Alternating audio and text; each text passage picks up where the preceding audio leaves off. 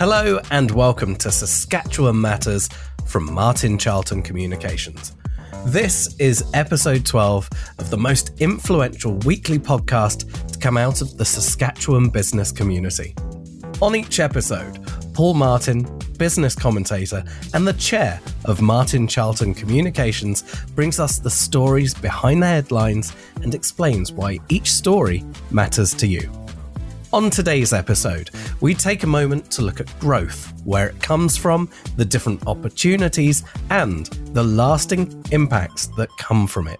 Paul, welcome back. It's episode 12. We're, we're on the roll to the holidays, and I can't think of much that really inspires people than the opportunity to grow as the new year approaches. You're absolutely right about uh, the new year being a psychological point, and it uh, is when you know business people in particular spend a lot of time on strategy and planning and budgeting, and uh, growth is always top top line. I mean, front and center on that stuff. So business leaders are often challenged or managers are challenged with what's your growth plan for next year and how are you going to make this happen? Well, growth really comes in in a very limited number of ways actually in business. There's sort of three primary ones. You get your organic growth, which is the existing customer base just buys more from you part of that's inflationary. I mean, just price increases and stuff, so you get more revenue.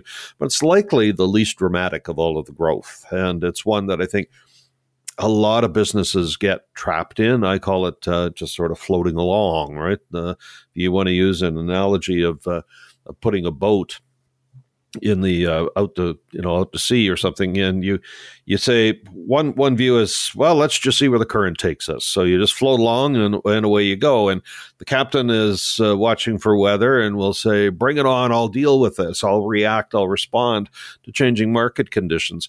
To me that's all about management not leading.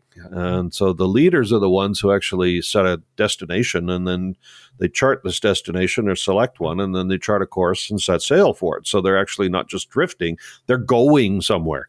That's more about uh, uh, the leadership piece. So, so when we look at the growth strategy, the organic one is the least exciting, it's the safest, it's the most boring, and it's the one that a lot of businesses gravitate to because it's the easiest, right? Another one is I add a product line. So I can go uh, just the way I'm going to grow is I, I put some new product line in and go back and sell that to my existing customers or find new ones. Uh, a third one is add geography, open in another market, and uh, and I said there were three, but there probably is a fourth if you think about. Uh, another option for growth is just take out the competitor, just buy them. Uh, I buy up their customer list, their staff, their uh, uh, you know production capacity, their factories or whatever.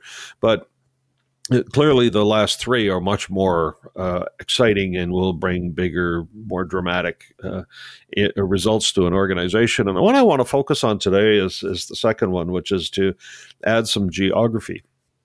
And I wanted to talk about a, a, Saskatchewan story that really is a, a, great microcosm or an example of how this gets done, and that was the steel mill in Regina, IPSCO, and uh, this you know it's now called Evraz and owned uh, by a different outfit, but originally began as a, a uh, kind of a well, the, the, government was clearly involved in it. Uh, this was the Douglas government. And uh, so it was one that had a very aggressive and active uh, willingness to participate in the ownership of businesses. And at one point, uh, IPSCO was uh, started as a pipe mill and they were buying the steel from the big steel makers in central Canada. They felt that they were being gouged by those guys, so let's maybe we'll build our own steel mill to feed our pipe mill. And the pipe mill was really about the oil industry expanding and opening up back in that that era in the late 50s, early 60s. So the steel mill came along, didn't work very well in the beginning, uh, kind of actually went broke, and uh, the pipe mill had to buy the steel mill in a reverse takeover, and uh, that was how it became Interprovincial Pipe and Steel Corporation or IPSCO. So that's where the name came from. And, uh, you know, it kind of motored along a very distinct and unique kind of operation. They chose not to hire anybody really of any consequence out of the existing steel industry uh, because they just felt they could do it better. And they used, uh, you know, in a way, they just harnessed farming ingenuity. They had a lot of farmer, uh, you know, kids who grew up on a farm that would come to work at this place. They had a lot of technical, just savvy, and uh, they were able to make steel probably differently than just about anybody else. So fast forward to its 25th anniversary, and the CEO of the day was uh, was a guy named McClellan, who had become he had been the CFO and he became CEO. Very interesting guy, very smart guy, but he challenged the board of directors and he said, "Here's the question you guys need to answer: Is Western Canada is our oyster right now. Uh, IPSCO was the big fish in the Western Canadian pond, the only steel mill. So he said, We are the big fish in this little pond, and you have to decide is that good enough? Or do you think that we have created something here that has a secret sauce that we could replicate somewhere else? So, and here's here's what's the thinking. There is a circle around a steel mill which you can work in, and steel, as you not, I guess if you, you don't have to guess very hard on this one, it's heavy and it costs a lot to ship it. And I remember uh, uh, I wrote extensively on this. Actually, wrote a book on the history of the company, and and Roger Phillips, who was a subsequent uh, CEO, said, "Here's an example." Uh, and I don't remember the dates that this was going on, but you know, it was fifty dollars a ton to rail steel, put it on the on the rail rail car, and move it from Regina to Minneapolis. Then you would transfer it to a boat, a barge, and put it on the Missouri and then the Mississippi River. And they had a processing plant down in Houston. He said it would be seven bucks a ton to move it from Minneapolis to Houston. So the price of moving stuff on water was dramatically lower than moving it on land. And so as a consequence, you got to a certain point uh, far away from your mill where you're no longer competitive because the competitor somewhere else could land that steel cheaper. So you had to decide how big is our circle, and then and this is what the CEO of the day said to the board: Do you think we can make another circle and another circle and another circle, or do we stay static?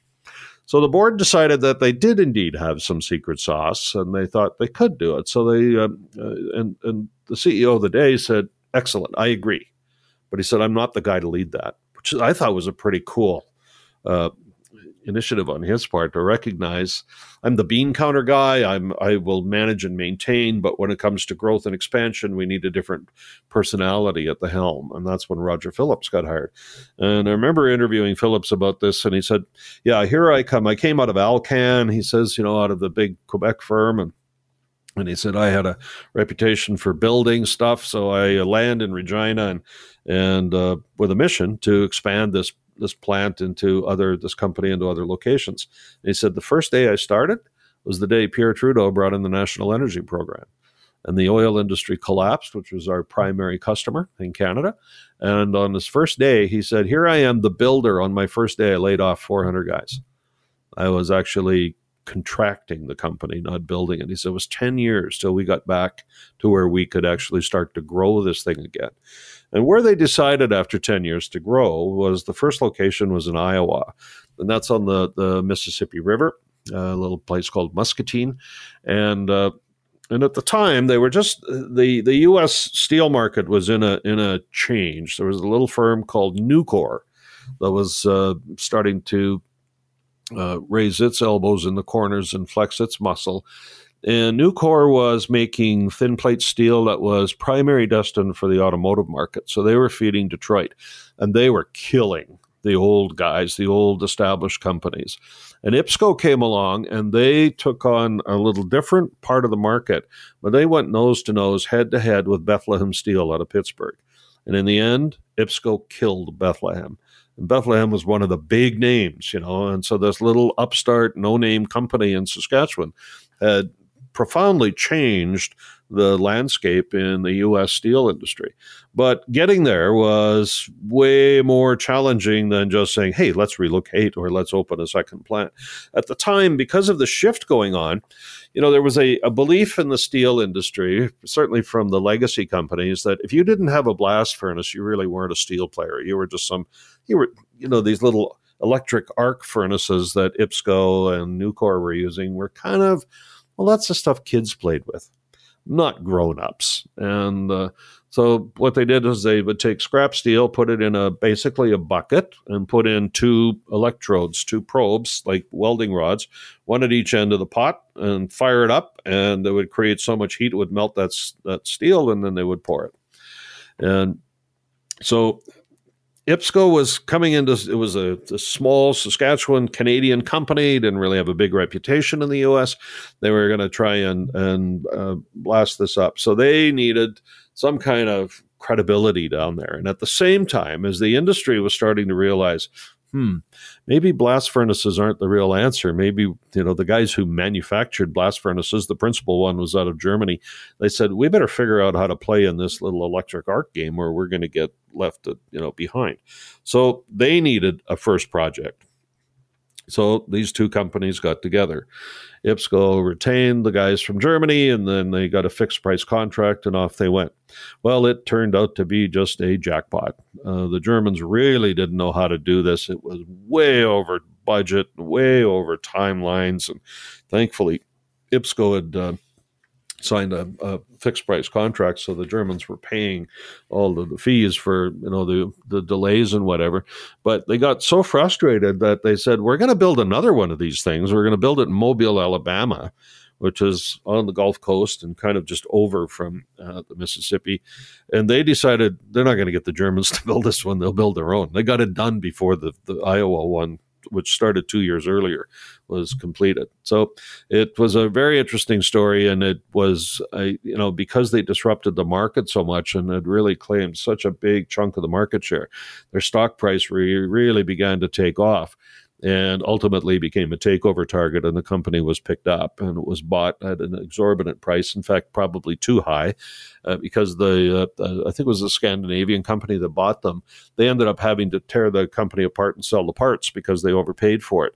So the canadian assets were then sold to evraz which is the russian manufacturer and uh, the american ones uh, american based assets went to a different direction so that's how the Evraz name came to be in the Regina operation, and uh, but it was a it, it's a lesson for all of us in how you go about doing expansion. And when you think about how do I grow, most of us tend to want to respond back to, I just figure out how to increase my sales to my existing customer base. But really, I would say, you know, don't forget there is the option to take out the competitor, which is what happened to IPSCO in the end, uh, or to look at new geography, or to just add a completely new product line, and that's where you need R and D and an invention, you know, a skunk works kind of operation inside your business, so that people are inventing new products for you.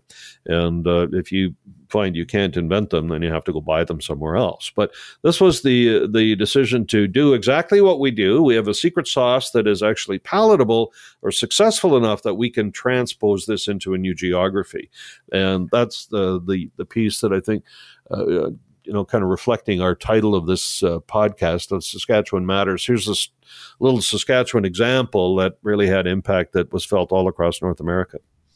And we cannot underestimate the long term impact of being business minded, knowing your market, knowing that there are opportunities out there, even when you think that everything's being done already or there's an incumbent, it doesn't mean necessarily just because there's an incumbent that there's not space for you. I mean, the success of Evraz when they um, picked up IPSCO's plate and tubular business was back in, I think, 2008.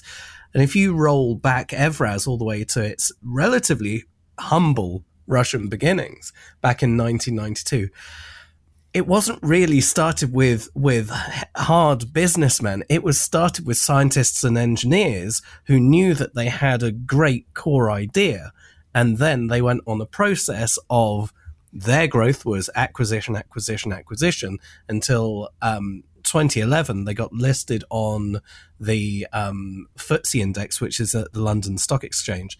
And it's just going from strength to strength. Different markets, different products, growth, stability. It's it's a real success story, and Saskatchewan is a core part of this. You know, this big conglomerate. Uh, there's no question about it, and uh, you know, there's no uh, guarantee that um, this that you can just sort of holus bolus to this. I mean, this was a really great example of the Scandinavians coming in and overpaying for it. And there was a lot of hubris at the time. The market was on a rocket ride and, you know, you couldn't go wrong. And, and then they overpaid for it. And uh, there were certainly a lot of people in Saskatchewan who became extremely wealthy uh, because of that transaction, because, you know, it obviously had a big Saskatchewan following. But this is a, you know, the story of IPSCO was an interesting one because it started with really public sector financing and uh, then you know was moved over to more of the private sector side and it was uh, the Douglas administration that uh, was called on more than once to backstop it with bonds or guarantees or whatever.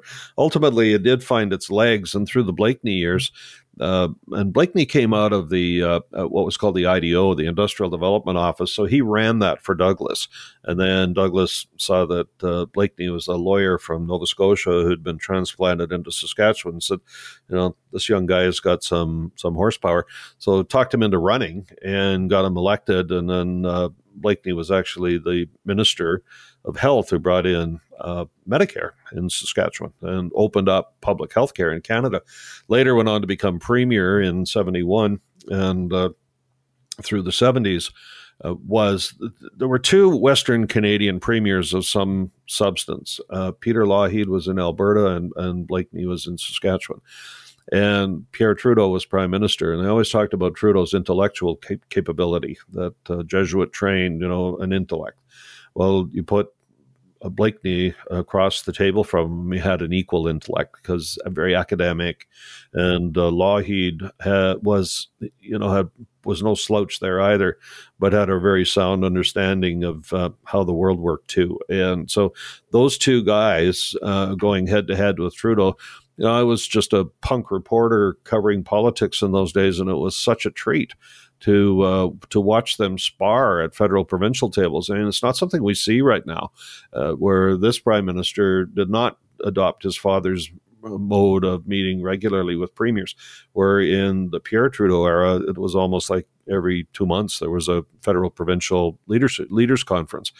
And so there were four names that were really uh, of any fun to watch.